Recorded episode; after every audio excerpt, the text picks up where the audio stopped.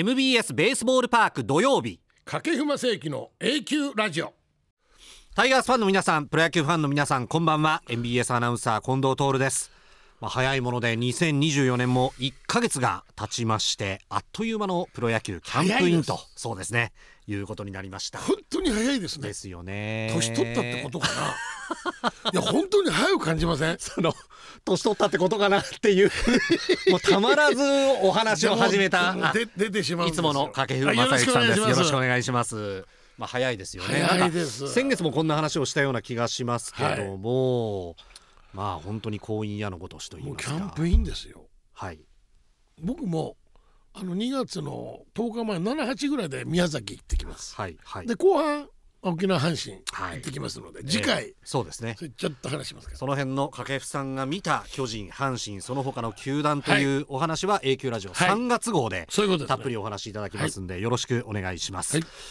でただ先月はですねそれこそ元日の能登半島地震地に震でしょ始まりまして2日はあの羽田空港のあの日航機炎上事故であれはもう映画の世界でしすたねよねあんなことが起きるんですねあんなことが起きて乗客乗員全員無事っていうのがまたあの時のあの CA の方たちの対応って素晴らしかったでしょうね本当にやっぱり訓練ってしておかないといけないなとそういうことですよ思ねいました、もちろんあの乗務員の皆さんの指示にきちっと従ったお客さんの姿勢そうもいうことですね称賛されるべきだと思うんですけどもね。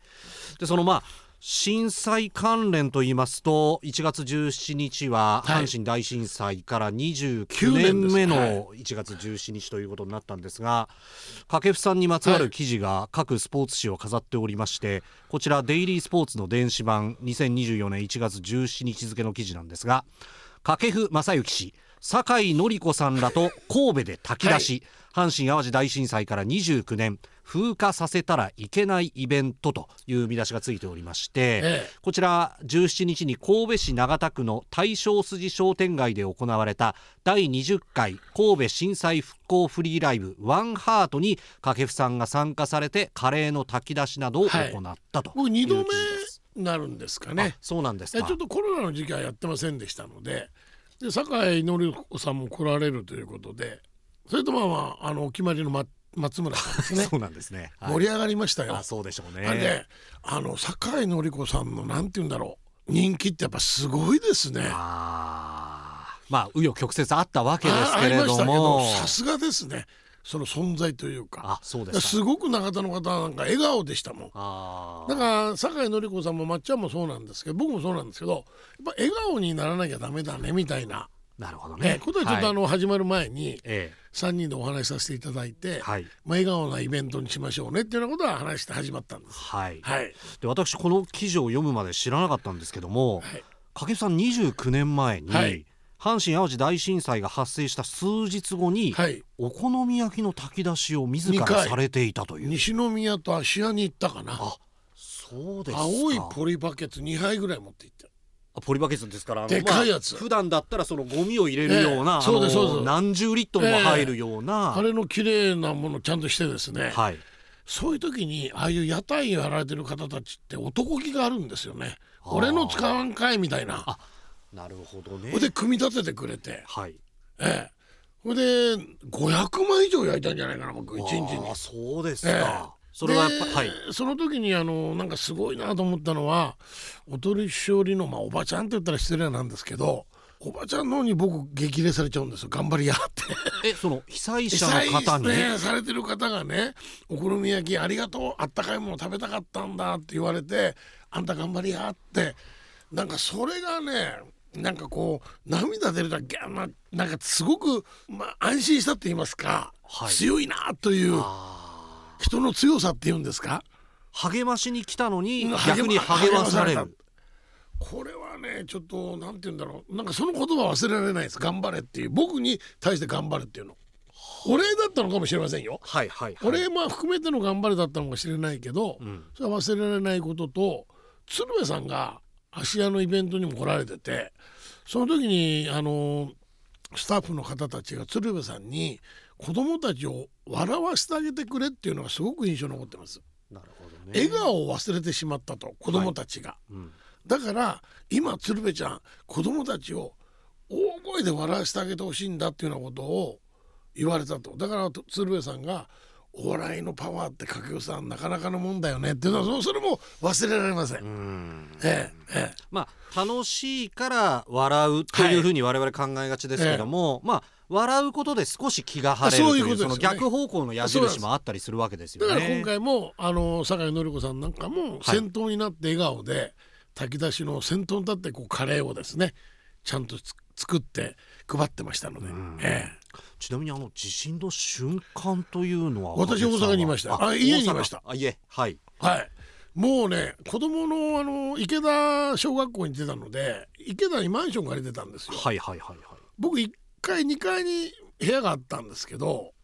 駐車場に大きなトラックが 突っ込んだんじゃないかというぐらい音を聞こえましたえあの1月17ね地震なのににその、ええなんか衝突音みたいなものが聞こえたんですええか、これでもうち僕の寝てる部屋と子供と女房の寝てる部屋は別なんですけど子供と女房の寝てる部屋までう揺れていけませんでしたあ当然ねそれはあの、え安全を確かめに行かなきゃと思うわけですけど、それでこれは大事だとはいこれ自分の豊中の家はもうなくなってるんじゃないかと思ってでちょっと車で家を確認してくるとそしたら道がうねっちゃってんですよねこんなまああれはもうびっくりしましたええでいまだにうちの子供はトラウマがありましてはいやっぱちょっと揺れると怖がりますよね忘れられないんでしょうねあるでしょうね体がそうですね、ええ反応しちゃうん反でしょうね応するんですよねあっとこうびっくりしますもん子供は、はいええただそのまあうねった道路にせよそれこそまあ西宮にせよ、神戸にせよそれこそこのお出かけになった神戸市長田区一も番ひどかったとこですよね壊滅的な被害を受けたわけですけれども今はまあその復興が完了してるそわうけでですすよね。ね。ただあのスタッフの方たちが言ってたんですけど、はい、ただ建物ね鉄筋のようなマンションのような素晴らしいものを建てられてもこれが復興なのかなって言ってました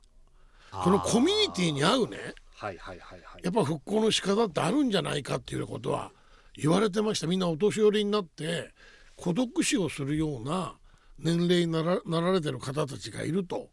と街並みのあの長田って街のコミュニティみたいなのでなんか結ばれてるような雰囲気ってあるじゃないですか。まあいわゆる神戸の中でも下町とあそうそうそ評うされるところですよそうね。そこに綺麗なねマンションのような建物を建てられて、まあ、これでって言われてなんかそういうことをね29年経ってスタッフの方言われた時にやっぱり復興ってやっぱり難しいものなんだなと思いましたね。だから建物を新しく建てれば、ええ見かけ上うわは復興元に戻りまそうそうそうしたそういうこっとですよねっていうことになるんでしょうけどはいそうですねねえ。えはい。そういうもんでもないのかなってのはだから今度は能登のっていうのはまあ田舎町じゃないですまかあそういうことですねだ。からどういう形でねいい形で復興してもらいたいなと思いますけどね難しいんですよね。難しいこれがまたでしょその過疎地域にえどれだけ資本を投入そうしでてしょ元通りにするかっていうすごくセンシティブで難しい問題が難しいと思うんですよこれからあると思うんですよね。で住んでる方ってのはすごくそこに愛着あるわけじゃないですか当、然そういうことになりますよえねー。だからかえってまあこんなことしてるけど都会よりもん難しい復興になるかもしれないですよね、はい。まあそういうことに思いを馳せつつやはり私たちができる支援をこう切れ目なくあそうですねやっていくってそういうこといでうすね姿勢が必要なのかもしれませんね。はい、野球界もおそらくこの能登半島地震にはしっかりと向き合っていく2024年になるんじゃないかなはいという気がします。さて今年で2シーズン目の掛布正幸の A 級ラジオタイトルは昨シーズンと同じくそのまま掛布さんの YouTube は同級、はいそしてこちらの A 級は A ランクの A 級フォーエバーの A 級そして掛布さんの口癖イベントでも一緒だった松村邦弘さ んもモノマネでよく使う A にかけております今年からお聞きの方は以降お見知りおきをどうぞよろしくお願いします、これを聞いて野球に関して A 級になっていただければと思います毎回野球に関する31個のトークテーマを設けまして掛布さんとともにお時間許す限り野球を熱く語ってまいります掛布さんでしか話せないことここでしか聞けないこと満載の1時間半番組最後までどうぞよろしくお付き合いくださいではこのコーナーです掛布正幸の永久談義番組冒頭でもお伝えしました掛布さんにちなんで31のテーマをもとにこの番組は進んでまいります、はい先月は原辰徳大谷翔平そしてファンからのプレゼントというテーマで掛布さんにお話をいただきました。ではまたはい引きこのますか A 級ボックスからは掛布さんにトークテーマを引いていただきましょさあ何がう出ま。はい。今日の一発目は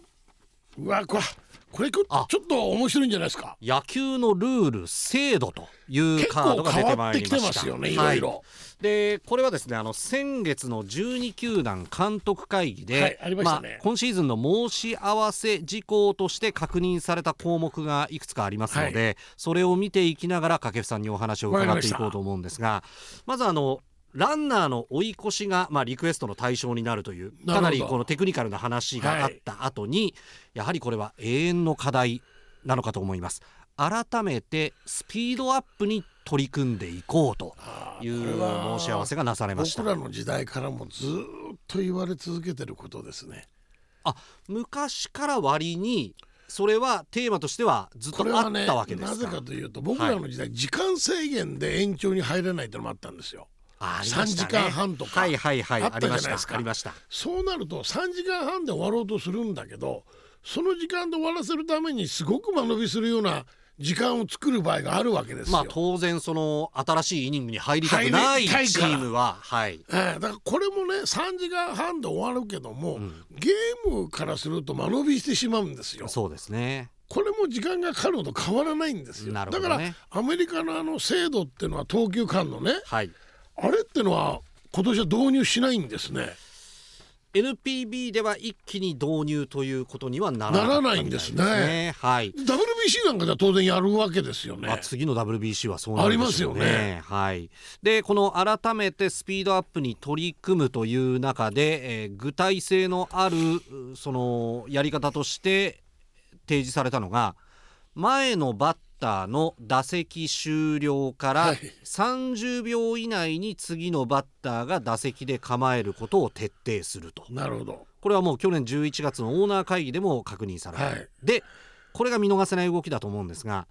1軍ではタイマーは導入されませんが、はい2軍戦では実際にタイマーを設置してテンポアップを図っていくという流れになるんこれすでもしも超えた場合はアメリカのように一つストライクを与えられたりとかペナルティボールになったりとなったかりストライクになったりするのかいうなことになるのあかどうか、ボールかはい、ちなみにアメリカのこの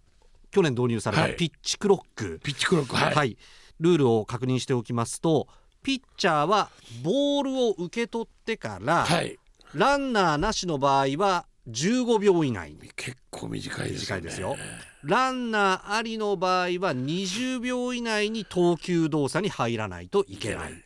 これ違反するとワンボールワンボールですよねになります。ええでバッターにも制限時間がありまして、これはバッターはそのピッチャーに適用される制限時間の8秒前までに打席に入って打つ準備を完了しなきゃいけない。僕は無理でしたね 僕のあのルーティンはもいろいろこう触るところもありましたしうね。三振してしまいますねルーティンの間にアウトって言われちゃいますね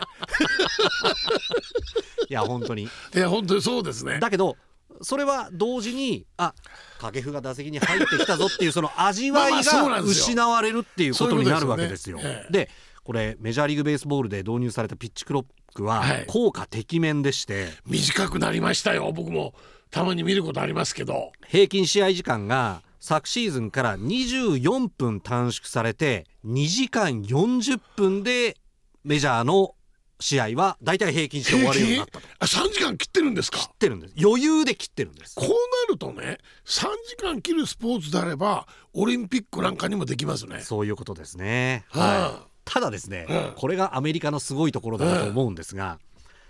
9月だけを取ってみるとうん平均が2時間44分なんですって。はい、だから導入して間もなくの開幕当初よりもちょっと時間がかかるようになってるじゃないかということで、えこのピッチクロックを今ランナーありの場合は20秒以内ってはいうい説明をしましたが、はこれを18秒にしようかっていう話まで出てる。え、すごいですねアメリカ。もうで行もき出そすとの止まら選ない。手たちがはい。体内時計ができてるんですねもうだからギリギリ20分使うんでしょ。まあ、体内時計もありますし、ままあ、ああ、れあ球るけど場の各所にあるであるで数し字ょが確認できるモニターがあるわけでだすかね。らギリギリ使うわけでしょ、はいただね7回8回9回の本当の勝負どころに1点差の勝負の時にそのルールはちょっと僕はなしにしてもらいたい日本の場合は7回以降7回以降 あとは何点差以内とか何点差以内とかじゃないとちょっとすごく淡白になってしまうようなはい日本人の方日本のベースも野球ってのははい考える時間って結構日本人好きじゃないですかそうですね間を楽しみますよね、はいその間がなくなっていくわけでしょそういうことですねこれって日本のその野球に合いますかねうーんまあ2軍戦でこのタイマーを導入するというのは、ある程度その1軍でもということを見越したね動きだかからもしそれうまもせんけしもアどメリね。カのピッチクロックなんか使うようになったらサインなんかも変わってきますよねそうですねはい早く本当大谷投手のように自分の方からサインを出すというあとはもうそのキャッチャーとピッチャーでもう無線でやり取りをすると無線ですか、よピッチコムっていうのがあるらしいんですけど、はいそうですよね、だかはい、ら首を振ったりできませんよねやってる暇がないということ暇ないですもんねはいあでもそれだけ短縮できるんだ、まあ、こういう結果が出ましたんで、ええこれはもうメジャーリーグ機構としてはいいじゃないかと、まあ、いわゆる大成功に入るわけですそういうやことでっすよぱりこうなったじゃないなかったんじゃないかでとすうことなん結果が出たわけですもんねですよはい、ただあの当然負の影響というのが出てまして、例えば同点の9回ツーアウト満塁でバッターが構える準備をするのが遅れてストライクになって試合が終わったっていあうったありましたあれは僕はね見せしめだと思いま すよまあそうですねそういうのありますもんはいはいはいでもアメリカってそういうのすっごいでしょ、はいもうルー原ルはルールだと則としてはいええ、もう絶対適用するんだと一、回決まったらやるんだっていう、まあ、国民的なコンセンサたスとだアいメリうカか、のねはい、球場の作り方自体がファールボールでゲームセットになるのはお客さんに失礼だからファールグラウンドってアメリカすごく狭いでしょあー確かにそうですだねから。そういう考え方なんですよね基本的あーになは、るほどなるほど、はいファンの方を考えてるんですよ、うん絶対、ええはい、ただあとは球団として見過ごせない影響として、うん試合時間を短縮した結果、うんあビールの売り上げが減ったらしいです。あこれはあるわはいあります、ね、ありますよね当然ね。ありますありますはい、そりゃ3時間半と2時2 ,1 時間40分では3倍ぐらい違うでし ょしかもその終盤ね終盤こうええ杯が進むところがトントントンといくとそうですよ、はいあそうだそうだそういうのはありますわええ、で通常は7回終了時までに販売をやめていたんですが、はいこのピッチクロック導入後8回まで延長するとかいう苦肉の策があったりと なるほどかなるほどなるほでどあことはれはしょうがないねはい、観戦するファンからはいや去年までと同じチケット代を払ってるのに、うん試合が短いとうん損したような気分になると。あそうで3時間半ぐらい見ていたゲームだっがてわざわざねご自宅から球場まで足を運んで見に来てる人にとってはまあ3時間でも4時間でもまあそれは楽しいわけですそもんうでねすそうですそうです。野球見ていることがね、はいあの球場の雰囲気が楽しいんですもんね、はい、で同じチケット代だったらそれは変な話ですけど試合なんて長い方がおいいですね得なわけですよ。お得感がありますね、はい、というまあアメリカの声があるというただでこもとすね3時間ぐらいで収まるのが一番よくありませんかそうですねまあ我々が放送席に座って実況中継をしている時でも頭からお尻まできっちり緊張感を持って隅々まで伝えられるのはその辺かなってですいよねう感じはしますね。だから我々がですね入団した当時って6時半のゲームだったんですよあそうなんですか6時半ゲーム開始、はいはい、 7時って時もあったんじゃないかなへえ。で7時に始まって9時半には終わってましたでしょ昔はということは2時間半。 2時間半昔ですよだから8時半のこと男って宮田さんでしたっけね、はい、そうでしたね。はい。 8時半に抑えが出てくるんですからあ、そうか。 7時に始まってるんですからね6時半とか7時ですからで2時間ぐらいでもう8回9回になってるわけですよはいはいはい。それは今と何が違ったんボでーすルかのね。球種でしょうな球球種がなかったってこととああ。ピッチャー。ャー交代が少ないってことだと思うんですよなるほどまあね。一人で投げ切るかリリーフでも1枚とか、はい今一人一冊みたいなのあるじゃないですかはいはいまはあ、いはい岡田監督もやりますけどそれええでゲームの流れを変えたりだとかする戦術戦略あるじゃないですかほんで1試合平均ピッチャー何人使うの5人ぐらい使いますでしょまあ大体それぐらいいきますよね。昔は多分1人2人だと思いますよ変な話ですけど、多くて3人ぐ三らい人な、多くてね3人までだと思うんですよね。はだいから江川の時代までは特に江川なんか投げる時代西本江川この辺りってのは2人ですよね。ああそうでしょうね。ええうんまあ、大体一人で完投するというのが普通だったということを言ってますから、ん今年間完投ってどのぐらいあるの阪神完投数ってどのぐらいあるんだろどうでしょうねう。ないでしょほとんど。まあ伊藤正史が完封したのは私喋ったのでね覚えてるんでちょすっとが、西勇気もあるかあなあありましたねありましたよね。はいええだから2桁ありますか10完投。ないんじゃないですか、ないでしょう。ん昔は関東多かったと思いまあます。そういうことですね。これはもう確実に確実にだか減らってピると思いッますチャーのリリーフで出るピッチャーの数が、んまあ5枚6枚今出ますからね。はいはいえでこれを受けて、まあ、12球団監督会議の座長はタイガースの岡田監督が務めたわけですけれども、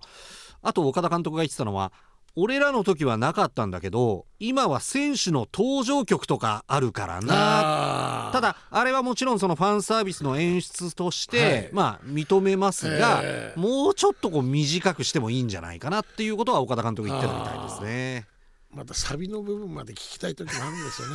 ね。そうですねえ。はいあ。の栄光の駆け足、はい岩崎のねはい。あの横田に対してあの時最高で、涙出ましたよ。ええ本当ですね。あれはずっと聞いてられましたよ。まあピッチャーはね、あえのえ出てくる時にリリーフカーええに乗ってゆっくり出てきて投球練習もするんでええ大体サビまで聞けるんですけど、まあバッターですよねそうです。いらうんいらないか？どうですかこれは掛布さんいやあれだけ今球場の雰囲気がすごく華やかな雰囲気にみんな変わってきてるからはいあの登場曲というよりもなんか違う音楽だけどんどんどんみたいなのでいいんじゃないですかあその一人一人個別にかけなくてもうんと個別に考えいるんうではこなとくてですか、ええはいはいはいはいただそれが応援歌みたくなってるからなそうなんですよねでお客さんもそれに合わせそてれに合わ手拍子せてしたり手拍子あとりますかからね合いの手入れたりとかいろいろありますでんでもねこれはね近藤さんあの、はい野球のね連盟だけで決めていいことなのかな野球ファンをそうですね含めてはいその意見を聞いていろいろこういうことって変えていくべきなんじゃないかなと僕は思うんですよ確かにファンを置いてけぼりにするのはあんまり得策じゃないようなあんまりよろしく僕そはれないんじゃないこそアメリカのファンの反応じゃないですけそうど思うんですよ、はいただアメリカがそうやると今度世界大会と WBC になるとあの投球のそのピッチクロックなんか投導入していかなければいけないそれに対応しなきゃいけないのは分かるんですけど、はいはいまあ、ファンの声ってのはやっぱりなんかこう無視してほしくないなってのは僕感じますけどね。そうですね、ええはいまあ改めておさらいしますと今季は前のバッターの打席終了から30秒以内に次のバッターが打席で構えることを徹底打すると席終了ってのは、はいまあ、まあ僕はサードゴロ打ちました、はい一走塁りではアウトになアウっトてからじゃないですかアウトとなった瞬間から30秒、そうですね打席終了ですからうん、はいそこまで打席に入れですね30秒以内に打席に入って構える構えろはいでピッチャーが全然準備してなかったらどうなんですかねだからこれが難しいとこそろうででしょ一人が早くしても相手がいることなんでということは岡田監督も言ってたみそれたはいピでッすチャーがだってピッチャーですごくゆっくりしてたらどうですかまあですからそ のピッチャーの方にももう打席が構え打席でバッターが構えてるんだ言かわらちゃんと投げろよってそういうこというでこすよとねですね今度だかはピッらチクロックみたいな感じになるわけですよねもうアウトになってから30秒以内でバッター構えなきゃいけないってことは、はいピッチャーもアウトになる30秒以内ぐらいにはもう投げろってことですよね、まあそういうことですねそう努いうこと力目標になるわけですねそう努力目標だでかすよねらアメリカの場合はそのピッチャーが投げるところまでを時間で縛ってるわけですけども、まあ NPB の今年の場合はまあバッタークロックというかそうバッタークロックそういうことですよね、はいでバッターが構えてんだからだ当から然ピッチャーも準備しなさいってピッチャー準備しなさいそう準備しとけっだてかこらとですよねバッター主主導導のスピードアップスピードアップですねそういうことです、ね、ということなんでしょうこれねはでもやってみる価値はあると思いますあけどあると思いますよねそはれいでファンの方たちがどういう反応するかですよね、まあ確かにそうですねあとはその本当に登場曲がどれぐらいのものになるのかっていうそうそうそうそうそうですね実際やってみないと分かりませんからそうですよねね。はいであとはあ監督会議の座長であったタイガース岡田監督からはいくつか提言、まあ、これあはのすぐさま導入じゃないんですけど提言があったわけですが一つ目が審判員への挨拶の簡略化。あこれはね僕も新聞だから見ましたけど、はい僕らの時も簡単にあのー挨拶はしてましたけどね、まあ、当然この守備位置に行あこんっにちはっててぐらい例えば掛布さんだったら三塁塁審と、はいはいはいまあ、当然目が合いますよあ、ね。今のどうもっていう、はいこれはやっぱり過度なということですねそうですそうです岡田監督が言うには今の選手は守備位置についたら左を向いて挨拶右向いて挨拶向こう向いて挨拶あと、全員に丁寧に挨拶をしすぎるんじゃないーあーかとそれは僕はしてないでこれはファンの人がスタンドから見ててちょっと違和感があるという意見を岡田監督は聞いたんだそうなんであーなるすほどなるほ。どはい、そんなに、まあ、もちろんそこまでしなくていいですね礼儀は大事ですけええど、大事そんなにペコペコしなきゃいけないのかということであーすそね。れはしなくていいですしなくていいですか。ただ僕も若い頃は一塁にいてどうもって、はいセカンドに山本浩二さんいたらどうもって サードにいて木下さんいたらこんにちはって、はいはい、当然ね。あしてはいましたけどね、ええでこの審判への挨拶というのはおそらくですよとりあえずまあジャッジメントを下す審判には、え挨拶しといて損はないぞむしろしといた方がいいぞっていあうのなんかかりま慣す習が野球界にあったんじゃないかなあとの。好かれることはしないけど嫌われることをしたしてしない方がいいじゃないですかそうですよね嫌われたら損ですえよーだかね。らちょっと「はいどうもどうも」ってぐらいはだだからこれあんましすぎるの僕はちょっとそれもなんか見てて嫌だなとは思いますね。はいはいはい。ただそれだけやっぱり選手と審判の間にはそれこそ昭和のプロ野球にははい、なんかこう一筋縄ではいかない人間ドラマがこれはアウトセーフであったんだと思うんですよ。藤田平さんがはい。セカンドの審判にとんでもなく暴言吐いてへえ。それからもう挨拶すらしませんよお互いに。あだから平さんの時打席入ったら厳し いもんその審判の方出身になる場合あるわけじゃないであすか当然こう持ち回りでやりますからね。平さんに厳しいなってやっぱりベンチから見ててもわかる明らかに低いボールがストライク言われたりなんかしやってぱりあれだよなってあーまあそこまでいっちゃうとなっていうえでも昔は審判とのやり合いはありました影さんもご経もっ験とがあるん激ですか激しかったええ僕もありましたフェアだファールだで、あええ、僕連続無視策続いてましてーはいはいはいはいはい明らかにファールなんですよはいはいはいはいでもちょっと気を抜いたわけじゃないんだけどファールだなと思ってふっと比べたらパーンと弾いちゃったんですよ。そしたらピャーって言われてあえもうファースト間に合わなかったんで、はいまあ、取ってあでフェアファールじゃないかってやりましたけあど、はいまあまあフェアですね。まあ審判絶対ですからえね絶対ですから。はい、ストライクボールとかはこの球審あとのやり私取りのは場合は怒ったことはありません。怒ったことはない埋め合わせはしないでくれと。埋め合わせをすると僕自身のストライクゾーンが崩れるんですよ。なるほで近藤んさんが主審で、はい僕は打席に入りましたと近藤さんのストライクゾーンありますよねありますねはいこれが僕のストライクの多少のズレがあるはいで明らかにボール球をストライクという場合もまあ間違いありますあーよ当ね然ミスはありますで近藤さんもそのミスは自分で感じられてると思うんですよ、はいああちょっとボやーっルちゃ球ったなにやっちゃったなってで僕その時サードの守りに行く時わざと審判の前に通って行って埋め合わせはいらないからねって言いますああそれは後でボールえーストライク臭いボールをまあ僕がボボーールってねルって言った時にえって思うわえけそでれすとか僕のストライクゾーンと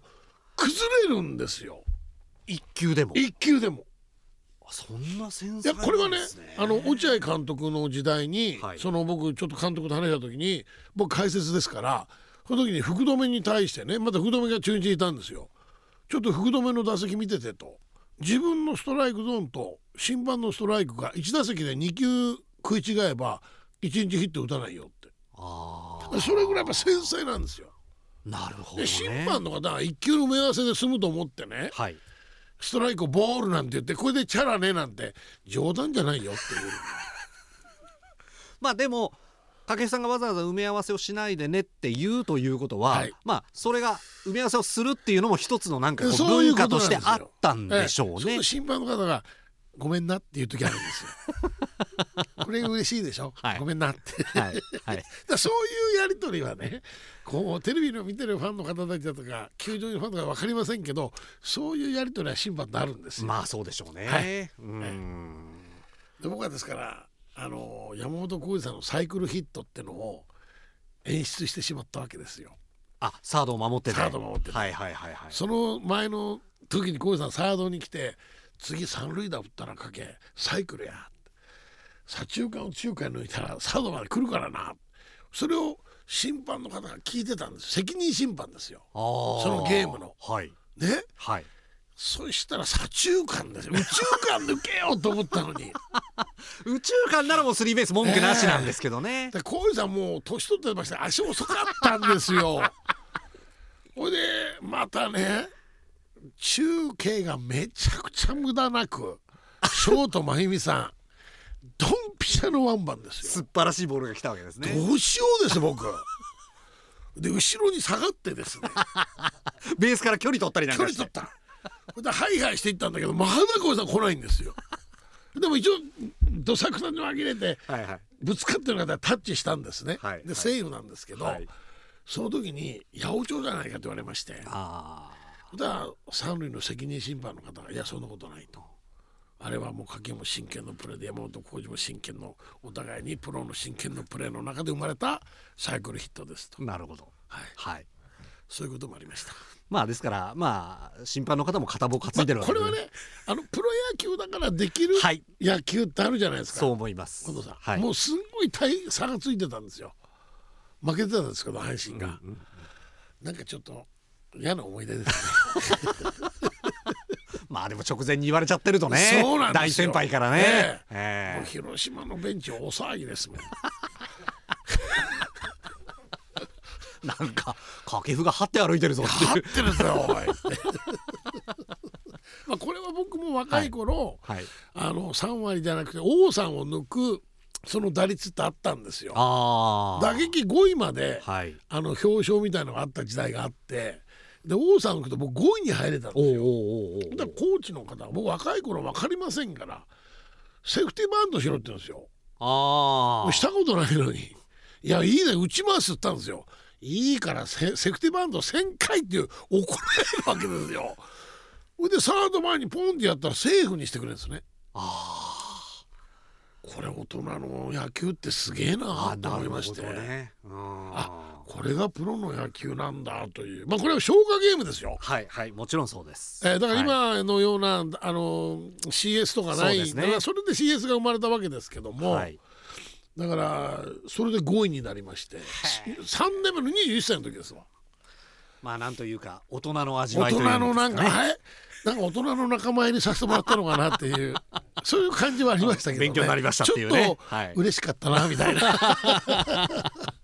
それから岡田監督がもう一つ提言したのが記録員ともっとコミュニケーションを取りたいとこれはねグラウンド状態だとか、はいそう特に甲子園土じゃないですかそうですねはいで多少のイレギュラー人工芝でもイレギュラーしますからこれエラーだとかヒットでやっぱり大きく変わりますので、うんグラウンド状況だとかそういうものをあのきちっと見て判断してもらいたい僕記者席にいてもおかしいなと思う時ありますもん。あその記録が記録員の、はいはい判断今がねのはエラーでいいんじゃないのとか今のヒッあートでいいんじゃないかとかはい、ありますよ。うん、守ってる側からするとやっぱりヒットにしてもらいたいんですよね。なるほどねそりゃそうですよ、ええええはいはいはいただあのなんていうのかなう打つ方だとなんかヒットにしてもらった方がいいええし、ピッチャーはまあ偉そうですね。そうそうそうなんですそうなんですそうなんですよね、だから記録員の方本当グラウンド状態だとそういうのをちゃんと確認したりだとか、うんそういうのはちゃんとしてもらうっていうのはいいことだと思いますけどね。はいええ岡田監督はそのいつもアナウンスで名前は聞くけれども顔と名前が一致しないとああなるほど。で場内アナウンスで必ず審判の紹介の後に記録員の紹介もあるわけですけども、そうやって名前を呼んでもらえるメンバーなんだから一緒にそのゲームを成立させるメンバーなんだなとるほど。だからもっとコミュニケーションが欲しいあとあじゃああの時に前に並んだらどうですか握手する時にあの審判の方たちとメンバーメ表ン交バ換ーの交換する時にフああ確かにそうです、ね、今日の記録員はっていうはいはいァンの方も分かるようにしたらいいんじゃないですか。確かにそうですえね、えそれから十分間に合うでしょ間に合いますよあれど5こ分で前す見てからるんですかし記録員の方たち甲子園の場合はですね、ええ実はあの記者席の中に記録員の席があります真ん中ぐらいにあるんですか真ん中ですねあはいそうですかはいありますよそのぐらいだったら別に十多分間に合うと思うんですよ、ね、だったらそこ並んだらいいじゃないですか。そうですね、ええで記録員の方も一回そのファンの視線にさらされるとそうそうそうそうあのより緊張緊張感感をがありますから増してやってもらあえるのとグかね、ラウンドレベルに立って、うんあのメンバー交換を一緒にこう見るというのはいいことだと思いますね。うんあそのうかも立っしたれらいいまんせじんゃねないですか。はいで記録員の方も制服作って、ああなるほいどいじねゃないですかシンバルの一緒の確かにね、ええはいはい、ジャケットだけでもいいですよ。うんうんうんうんええまあそういったものがこのよりいろんなところにこういい緊張感をと生思いますね。むような気がしますと思いますねはい、はい。さあ2024年のプロ野球開幕後どんな風に変わっていくのか、まあ、楽しみにしながら開幕を待ちたいと思います、ではどんどんいきましょう掛布さん、はい今日2つ目のテーマお二つ目ですね願いしますさあさあ何でしょ2つ目を開いていただきましたう。うドンわこれはねはい語れますよ。語っていただきましょう安倍晋之助と出ましたこれ今年の巨人はちょっと僕は侮れないと思うんだよな補強だとか見ててあー結構バランス整ってきませんかはい、あの新外国人がハマったら打線も怖いですよ、うん、でリリーフが弱点というのははっきりしていたわけで、そこにいろいろ人をかき集めている印象ババケラはあります。はい、ケラーは阪神はどういう契約してたんですかどういう契約いや、うん僕びっくりしてだからはい、ケラーが巨人って僕新聞見た時に、はい、あれ途中で帰りましたでしょケラーそうですね。はい、その時にもう阪神とは契約が切れたってことだったのかな、まあ切れたというか別にそのセリ更ーグ新のしないと更新しないし、セリーグの他球団との契約も妨げないということとですよね、いうことで帰ったんでしょうねはい。いやだから僕びっくりしてなんで巨人が取れるのと思ってまあいわゆる本当に自由契約自に由なってるわけですよ契約ねになったってことなんだだからはい、あのケラーのですねストレートと、まあ、フォーク覚えてますよね、はい、そうですね。ちょっと怖い存在になるかもしれませんよ、うん、確かにそうですねうん。はい、あと馬場でしょ馬場ね。だから中川はい、大勢はい。この辺りがしっかりしていればある程度6回から9回まで4イニングぐらいの組み立てってのはちょっとできていきますもんね。まあ、大勢が本当に復活できるのかっていう大テーマはあるわえけでえすけそど、ねこがポイントになると思うんですよ。はいそれとやっぱり安倍監督面白かったのはあの秋季キャンプ行った時にね秋広ももう一軍じゃありませんからとダメだったら二軍人からスタートさせますからって平気で言いますから、ああなるほどねはちんい、たらちんたらやってたら二軍からスタートさせますはいええ、だいぶオフの行事で遅刻が秋広選手あったららししいですくね。てかなり安倍監督も悩んだけれどもまあ入れ目をつぶっ入てれてました一入れてましたね軍メンバーに入れたと入れてましたいねうような表現はしてましたね。まはあいでも相当厳しく見ると思いますよ。はいええまあ、安倍晋之助新監督ですが現役時代の実績はもう言うまでもないという感じですが、まあ、強打のキャッチャーとして8度のリーグ優勝、はい3度の日本一に貢献しております。それは原監督がですよこのチームは安倍のチームだって言わせた選手ですよ。巨人軍でしかもあのチームをすごく大事にする原監督が安倍のチームだっていうその安倍重みですよ、チね、重みですよ、はい OL に匹敵する4番だったわけでしょただ僕は安倍監督とその新聞の対談をさせてもらった時に最後にちょっと嫌なことをちょっと言ったんですよはいやっぱり巨人に足りないのは全力疾走だと思うと、あーええ、安倍監督もですね現役時代さほど一塁まで走ってる姿っていうのはそうですねその印象ありませんよねあーありませんねはいそれを同じ現役でやってる方たちと一緒にやるわけですよ監督としてだから僕そこが今年の巨人の大きなポイントだと思うあー一塁まで巨人の選手たちが、まあ、全力でも7割8割ぐらいでいいんだけど、はい阪神と同レベルのねススピードは違ってもですよある程度一塁まで走る姿はい全力疾走感感、はいそれが去年と同じようであれば巨人はダメだと思う、ああなるほど、ええはい、僕ね僕一番その安倍監督注目したいのは走塁なんですよはいや打つ守るってのは、はいそこそこ実績のある選手たちがもう、まあいますよいねいるわけじゃないですか、はいじゃあ何が足りないってそこだと思うんだよね、うんうんじゃあ中日に行った中田翔選手だとか中島選手ベテランと言われる選手たちってそんな走りませんよね、うんうんうんうん一塁まではい、途中で終わっちゃうような選手いるじゃないですか、まあバット持ってそのままベンチ帰っちゃうみたい岡な本選手もそういう傾向ありましたでしょあで、えー坂本選手もまああきああのそうですね下半足の身状の態とか不調ががありますんで、ね、あるんでそういうの許すわけ僕もそれありましたけど、はいただ僕の時代で厳しかったのはブレーザーなんですよ。あそうなんですかブレーザー監督になった時にシンキングベースボールとうん難しい野球やるのかなと思ったんですけど一番徹底したのは一塁までの全力疾走なんです。はあこれは厳しかったもうそれは井の一番に言われるわけ言ですわかれた。それで罰金取られます。あそうなんです僕でかあそうなんですかもうそれはもう分け隔てなくないだこれはねもう素晴らしかった僕感謝してますはいブレザーに。ええで金本が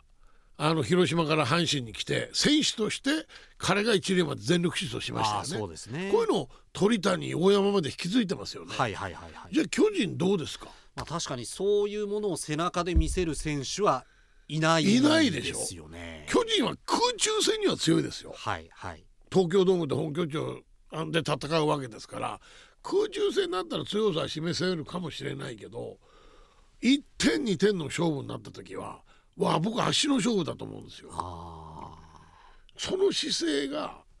開幕阪神との東京ドーム3連戦これみそれをすごく感じたいんですよ。それは安倍監督に言ったんです僕ー、うんうん、阪神との差はそこだと思うよってただ走らせますと言って言いましたけどもただご自分がそういうそうねなんですねそれを選手たち知ってるから自分を棚に上げでてでだ言えるのそうあーかそうそうやらせられるのかそれはねあ監督の立場になった時はにいチームを変えるために、多分もう言ってると思うんですよだからそれが僕すごくだから3月29日でしたっけあのか阪神との開幕戦楽しみなんですよまあ、やっぱり新監督しかも原さんから一気に20歳以上若返ってるわけですから、はいは本当にどういう空気を作れるかどれだけ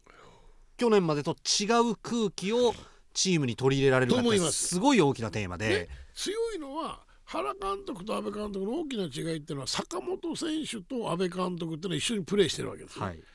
で阿部監督の現役時代にグアムでご一緒に自主トレして坂本を育ててますよね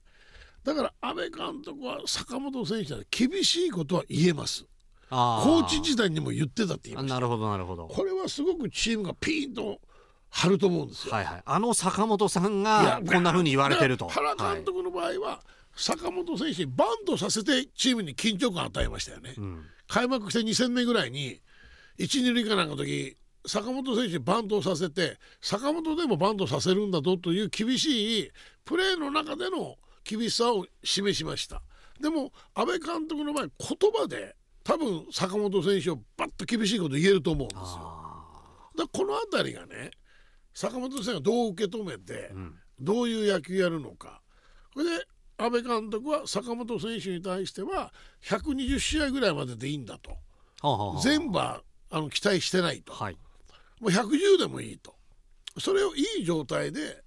出すような形の野球をやらせると、うんだからその中で坂本選手がファーストまでのその走塁だとか阿部監督の厳しい言葉に対して分かりましたという形の中で1年間やりきれれば僕阿部巨人ってのは新しいチームが生まれてくるような気がするんですよね。まあ、安倍坂本ラインがはいそういう道しるべになるかどうかですね。ええあの選手はそんな変わらなくても、はい新しい巨人という野球がんスタートするんじゃないかなと思うんですけどね。まあ、一軍監督として安倍晋之助さん初めて秋季キャンプを行って、まあ、終えたわけですけども、その中で選手に指示していた事柄をピックアップしますとピッチャーにはもう困ったらど真ん中に行けとえ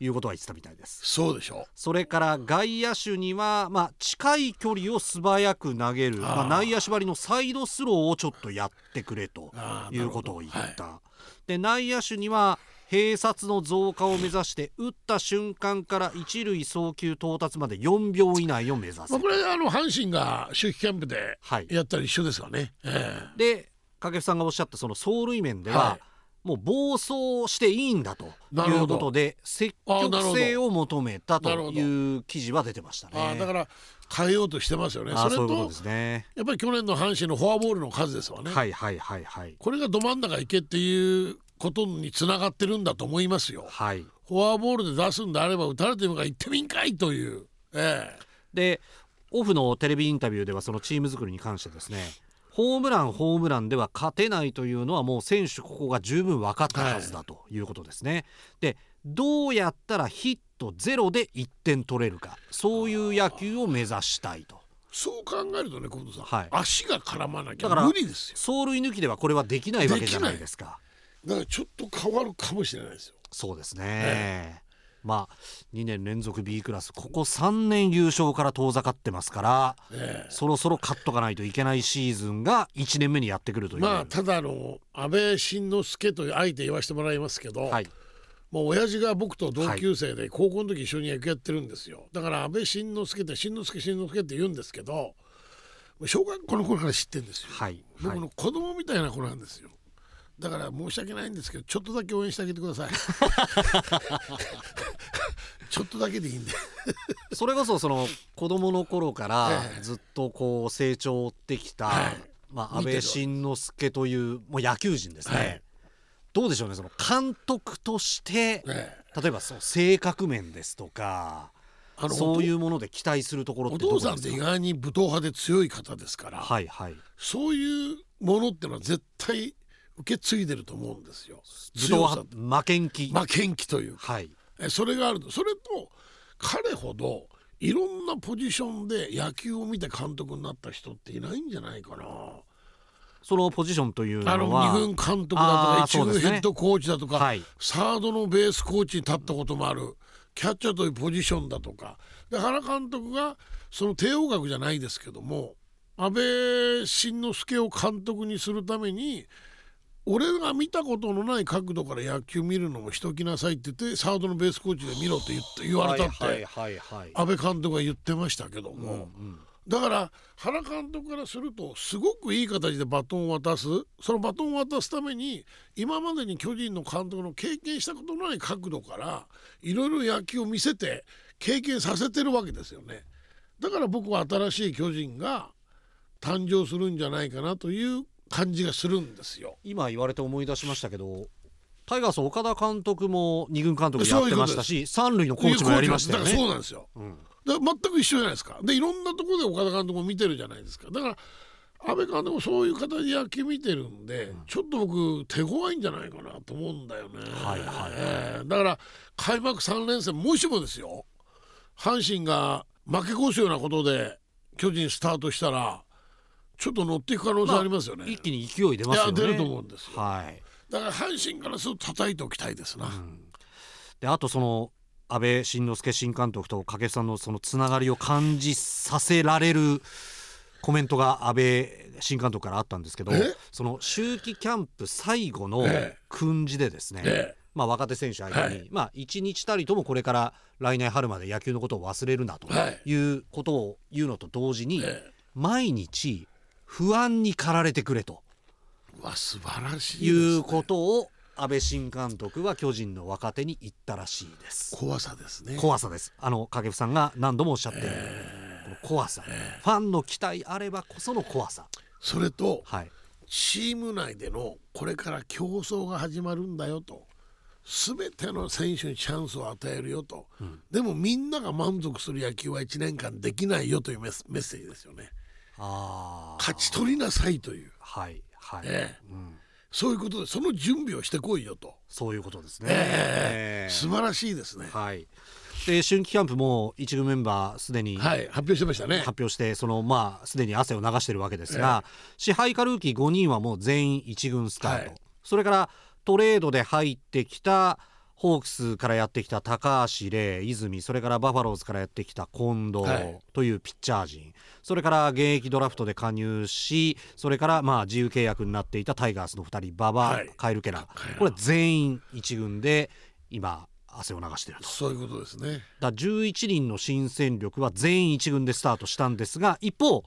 昨シーズン1軍を経験した若手ピッチャーですね直江横川松井颯井上春人、うんこの辺は2軍スタートなんですね。あーまあある程度安倍監督の中で実力力分かってるということじゃないですか。なるほどね、ええーえと思います。ですからまっさらな新戦力のまずまあは見見た極めから見見極めですよね。入ってるっていうことなんですかねえーそういうことですね。だから一番心配なのは外国人がどういう状態でどういう形の野球やるかじゃないですか。まあ確かにそうですねここが打線ではもう大きなポイントでしょう。はいあれがもしも5番にはまってですよ岡本選手を助けるような5番になれば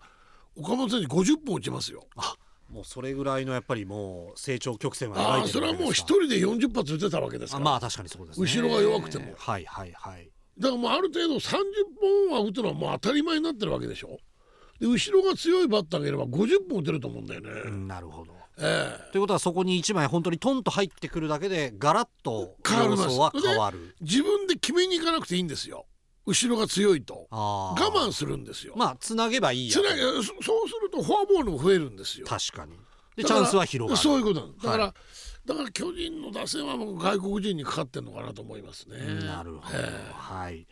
まあ、タイガース今季の開幕カードは先ほど掛布さんからもありましたけれども東京ドームでの伝統の一戦からスタートえちょっと楽しみですね。いやーこの3つの試合である程度序盤戦前半戦思うんですよ。占えるんじゃないかという、はいみどちらかの三連勝なんてどうですかこれ。確かにねありえますからね。あーまあ確かにそそううですなよるねと初戦なんですよね。あやっぱりね開幕戦なんです。はいで岡田監督面白いこと言ったのは開幕投手って勝ち星が上がらないんだよねって言ったでしょ。あー確かに給料も上がんないんだよねこれねっていう、はい落合監督と一緒。あローテの中で開幕投手はエース同士でぶつかる確率高いわけだからー当然そういうことです、だからね、そこ行くと阪神ってエースレベルの選手がいてはいずば抜けたエースっていないじゃないですかどの選手を切ってもいいわけですよ阪神って巨人はもう東郷君しかいないわけまあほぼそうなりますそうよねでしょ、だからうん阪神で1年間戦って貯金してもらいたいピッチャーうまいローテにはめることが阪神はできるんですよ、ね確かにはいそういうバリエーションもありますもんえねえピッチャーのバランスは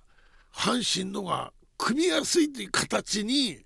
いろいろ変化できると思うんだよな。あこいつ最多勝取られるためにーうん4番手ぐらいのとこにぶつけろとかはいはいはい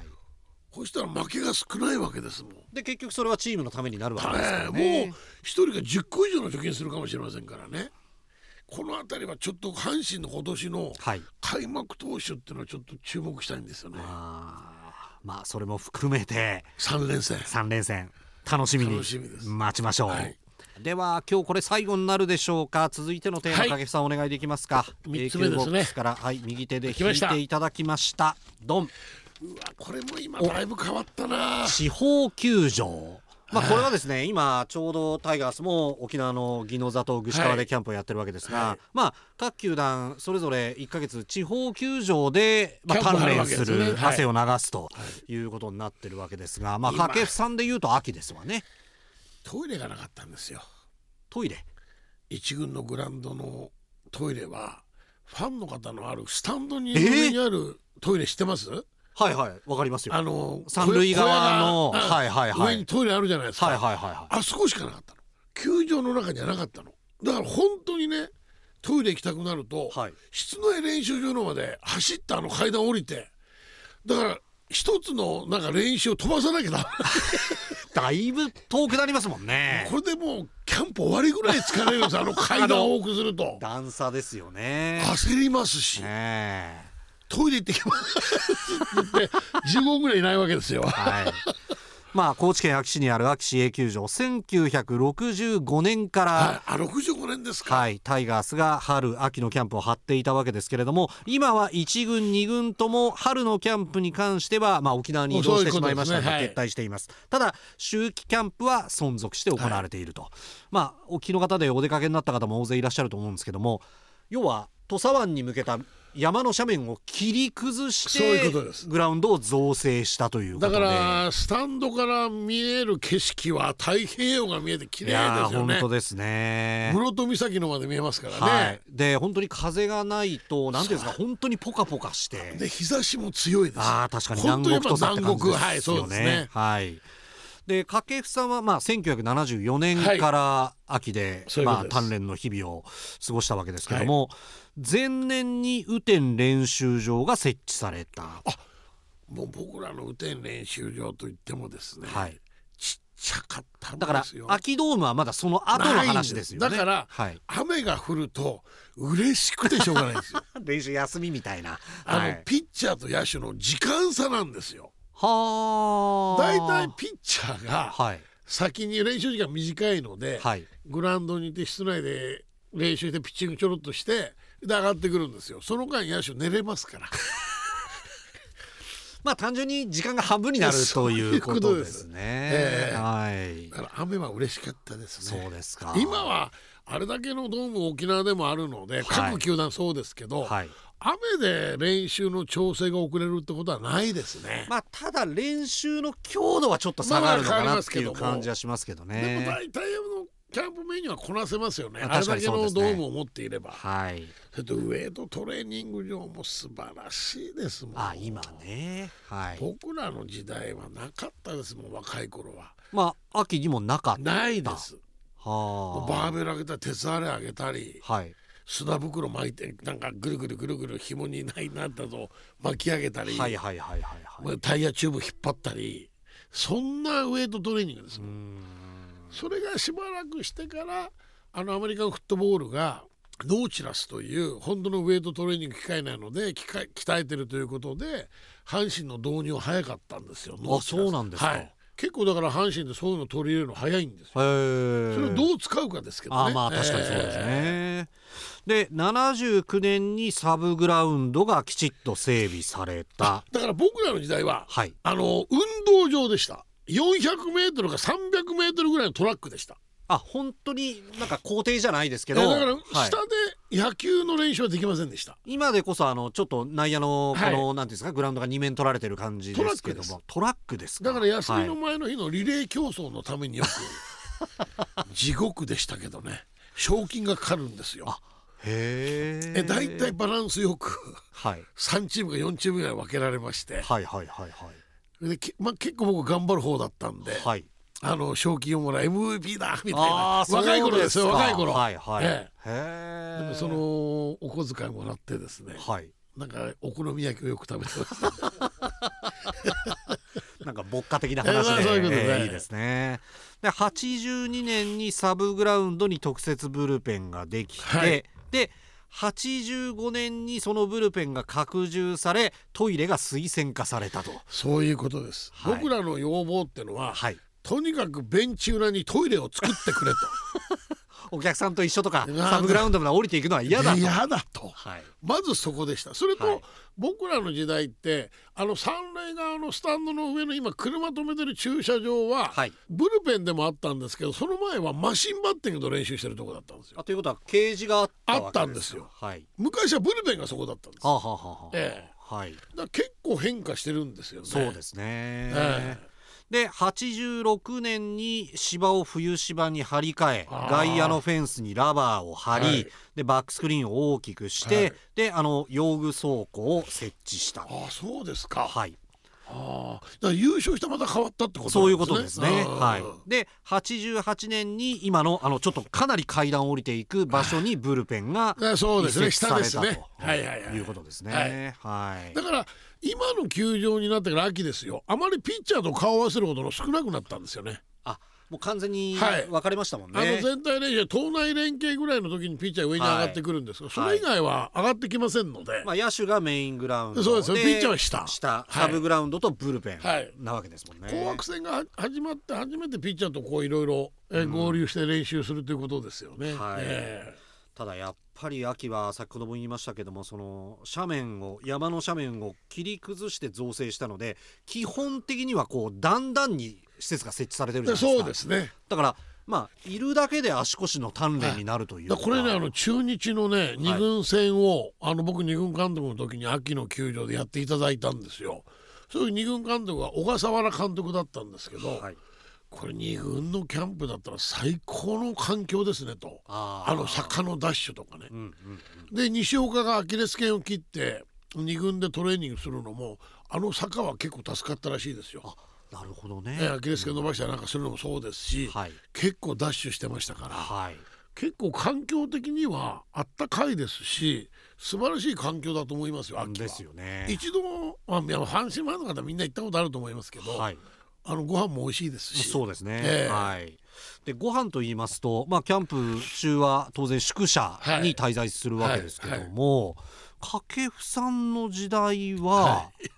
宿舎がかなりオールドスタイルだったと聞いてますが、東洋館ですはいえー東に太陽のようにようにで館館で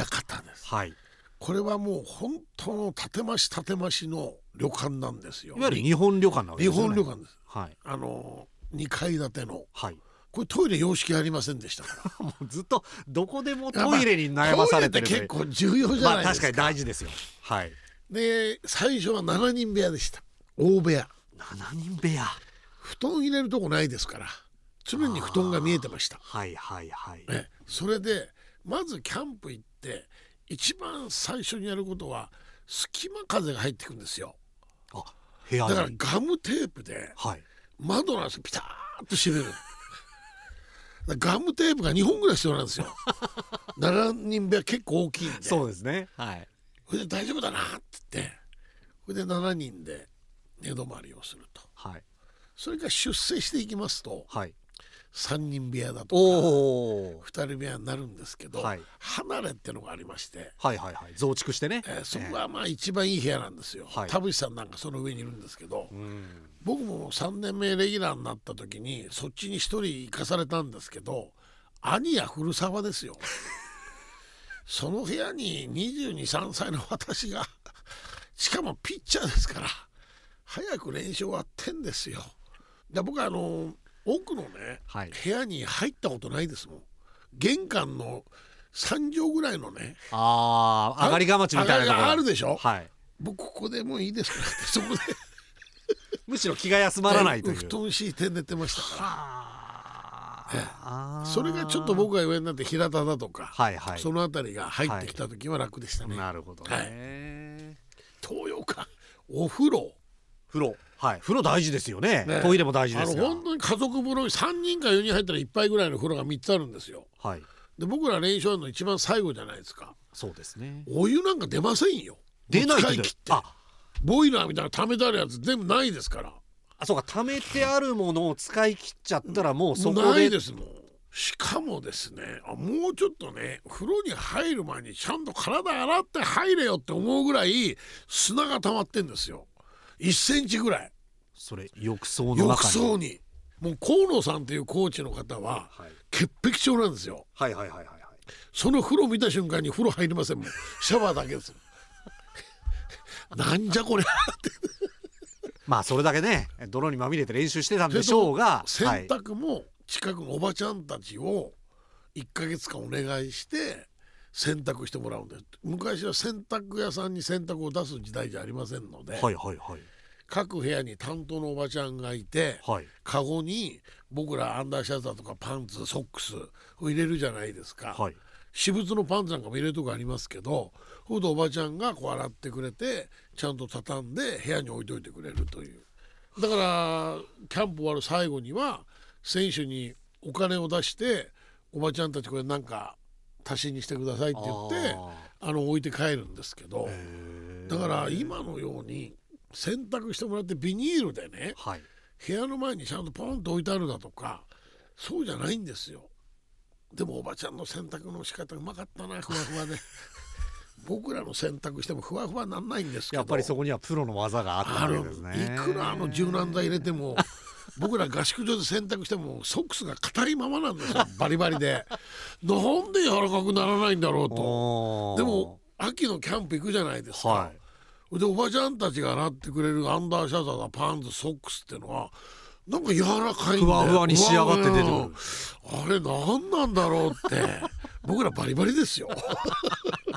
だからまあ今のねキャンプ場もすごく環境もいいですし羨ましいですよね、うんそえうえですね、ええだいぶ変わりました球場も変わったし、ホテルも変わったという変わりましたねことですね、まああと球場ということでいうと本当に掛布さんの現役時代はまあ今でこそ各球団本当にまあ利益のためもあるんでしょうがホームスタジアムで主やりま催すよね試合は数多くやる。だから僕らその夏の甲子園の大会があるじゃないですか、はいはい、あの時今京セラでやってる試合が持ちゲームでホームゲームですよね、はい、その時西京国でしたみたいですねだいぶ西京国でやってた時代があるみたいいやですその時ですよ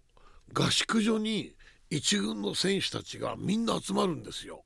はい、合宿所からバスが出るんですよあーしかも甲子園では甲子園大会やってるんですよ高校生の、はい、で田淵さんだ来たら大変ですよああそうですねで大型バスが入れませんよはいもう大渋滞になるんですよそれでそこから西京極までバスで2台で行って練習をして終わってバスでだから帰ってくるのだから11時過ぎてたんじゃないかなそれ完全にもうビジターゲームですよビねジターですよだから合宿所の空いてる部屋をなんかその3人の方の着替えに使ってもらったりだとか大大騒ぎでしたなるほどねあの甲子園大会のはい西京極遠征また西京極蚊が多いんです よみたいですねあそこすごい蚊が多いっていうのは聞いたことあもりうます蚊取り線香だらけですよベンチ、うんうんええはいあ聞いたことあります聞いたことありますはいすごいんですよまあ当然あの公園の中にあるんでそう緑ちょっ豊とかな環緑豊かな境ではあるんですけどまあただ僕は非常に好きでよくホームランを出していただきましたはいそうなんですはいかはいあそこも確か1932年の完成ですのであそんな古いんですかはいそれでまあ当然ね増築改築はやってるんでしょうけど相当古いですよでなんか国体があるということで、はいまあ使えないということで平和台に行ったんですそれで平和西だ京極を使わないことではい本当の市のロードと言われるはい3週間大阪に戻らないんですよ平和台でもホームゲームやったんですかやりましたよは結構平和台のホームゲームってのはやりましたよあれ優勝した85年もい平和台やってますか平和台でやってると思いまおーすそうですかちょっとあの平和台って打ち下ろしなんですよグラウンドがそうなんですだかからバッター有利なんでええで九州は楽しいんですあ九州ね野球終わはってからいはいはい九州ねグルメがねグルメもそうですもういろんな意味で九州行くの楽しみでしたねああそうですか、えー九州はだから頑張るえぞーまあ九州っていうことで言うと、まあ、平和台のホームゲームもそうですが、相手の持ちゲームで例えば長崎とか佐世保とあかりましたあったでしょあれはあのヤクルトだとか太陽とかですね、はいはい長崎ありましたねどうですか長崎は、おしゃれな街ですねああ斜面に、ね、女性が似合う街でしたねああなるほどね長崎ちゃんぽん初めて食べた時 美味しかった な向こうの方、はいあの皿うどんにおソースかけたりして食べるんですよね、ソースかけるんうですん、かソースあるんですよだから僕らからしとお酢じゃないですかああ確かにそうですねああいう焼きそばまあって、確かにそうですねで長崎のはソースかけて食べるんでびっくりしましたそれは行かないと分かんないことですね。それとなんかあの坂本龍馬がなんかいて刀傷がある料亭に連れて行ってもらったなへえ。豚の角煮みたいのが美味しいところですああでもやっぱりそういう話聞いてると確かに九州はグルメでしょグルメですよね。なんかでも遠征に行くのは不便なとこでしたからね遠いですしグラウンドはあー地方球場ってのはあはい。のあんまりこう使ってないので、グラウンドが硬いんですよああなだるほかど。らそすごく怖いんですれは守っていたんあでーすもういろね。んな不規則なバウンドイレギュラーしますし、うんうんもう北海道の丸山球場なんでそうですよ丸山でもやってますからね。あの確年なんですけどねはい。行ってもう勝ったとことはない僕 現役時代丸山で勝ったことないんでで丸山でホームラン打ったことないんですよあら。これはちょっと遊んじゃったかな、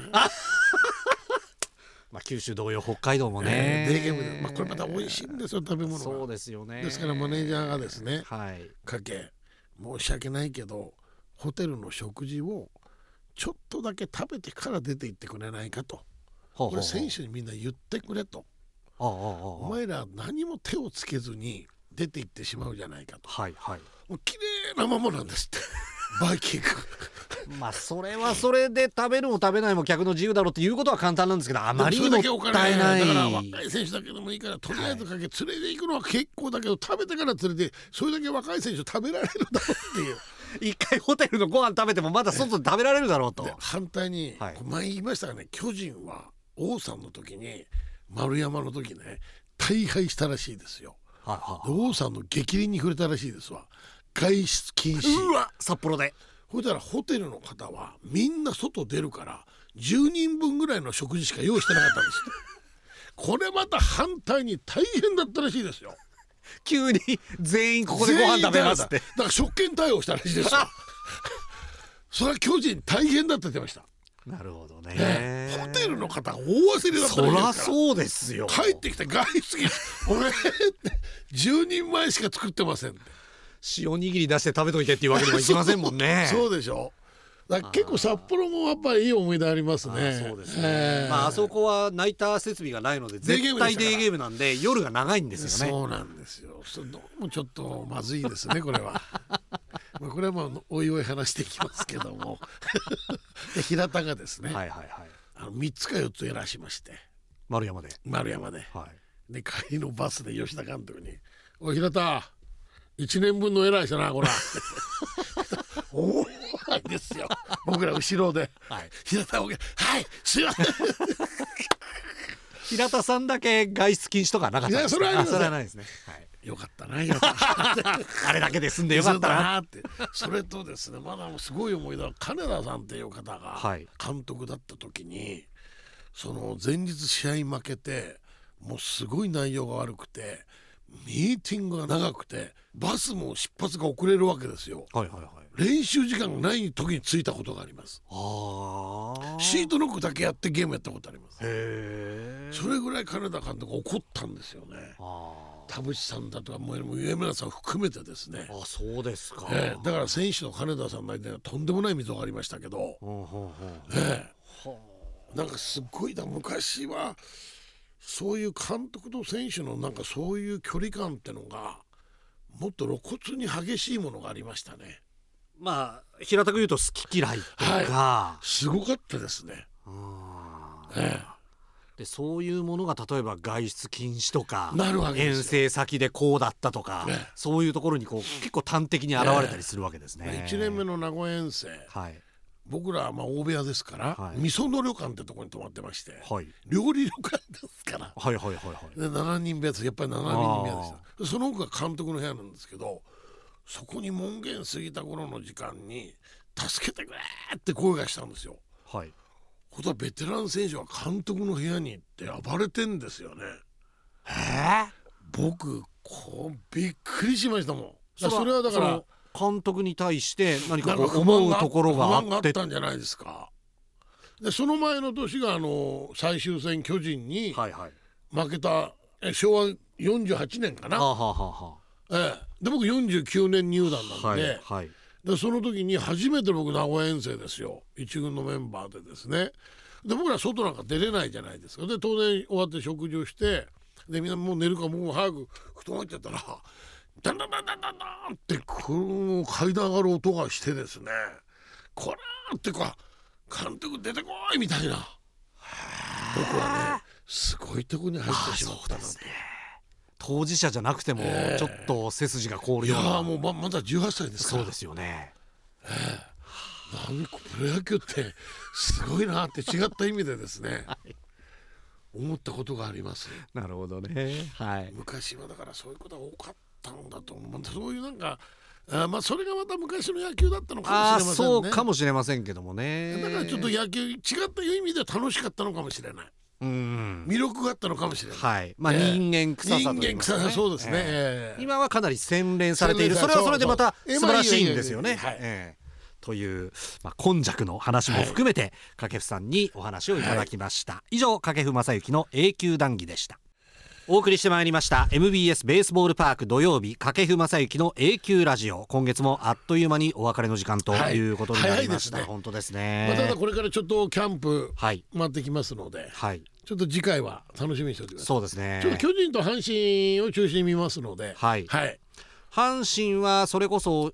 まあ、去年優勝しまして、はいはい初めての連覇へ向けての、まあ、第一歩ということになるわけですが、先月だったかな掛布さんはその、まあ、選手が多分おそらくバージョンアップを考えてくるであろうとはい、いうことで、ええその方向性を見極めたいというお話あそうりましなたんよでねす。。それとやっぱりあれだけ去年契約で皆さんいい形でお金が上がったわけですよね年俸がですねそうはい、いうものを多分背中に背負うわけですよ。はいはい、でやらなければいけないという責任感は今よりも大きくなり、うん、野球にミスができないというプレッシャーを感じ出すんですよ。あー恥ずかしいことはできないっていうのはありますよいやいやねそれだけの評価をしてもらったわけですよね。はいはいでそれだけの野球やらなければいけない、うんそこが空回りしなければいいなというだけですね。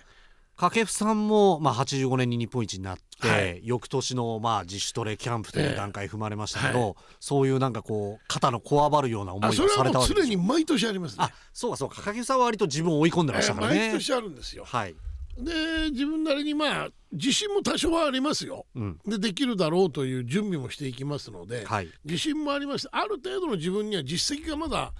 あってはい優勝しましたので、はいはいあの怖さっていうのは常に感じてましたけども、はい今の選手若いですからそれであれだけのポーンと評価が高い評価をもらってそうですねそれでもお変に意識してほしくないんですよ。ああやれる野球ってのはそんな変わりませんので、確かに、ええうんまあ、グラウンドで本当にまあ去年通りという言葉を言うと何か進歩してないようには思いますけでどももそれが進歩です。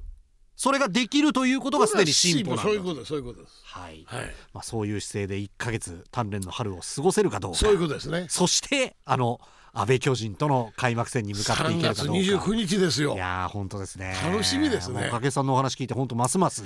楽しみになってき今ました、年の巨阪神巨人巨人阪神はちょっと注目したいですよ。そうですね、ええはいまさにセ・リーグの方向性を決定づけるような伝統の一戦だね。これが天王山とかいう言葉復活してもらいたいですね。まあ去年は本当に阪神が申し訳ないですけど、まあ、巨人さんにはもうだいぶ勝たせていただいたので、 18でしょ。はい、勝ちがだって直近12ですから原監督言ってましたもん。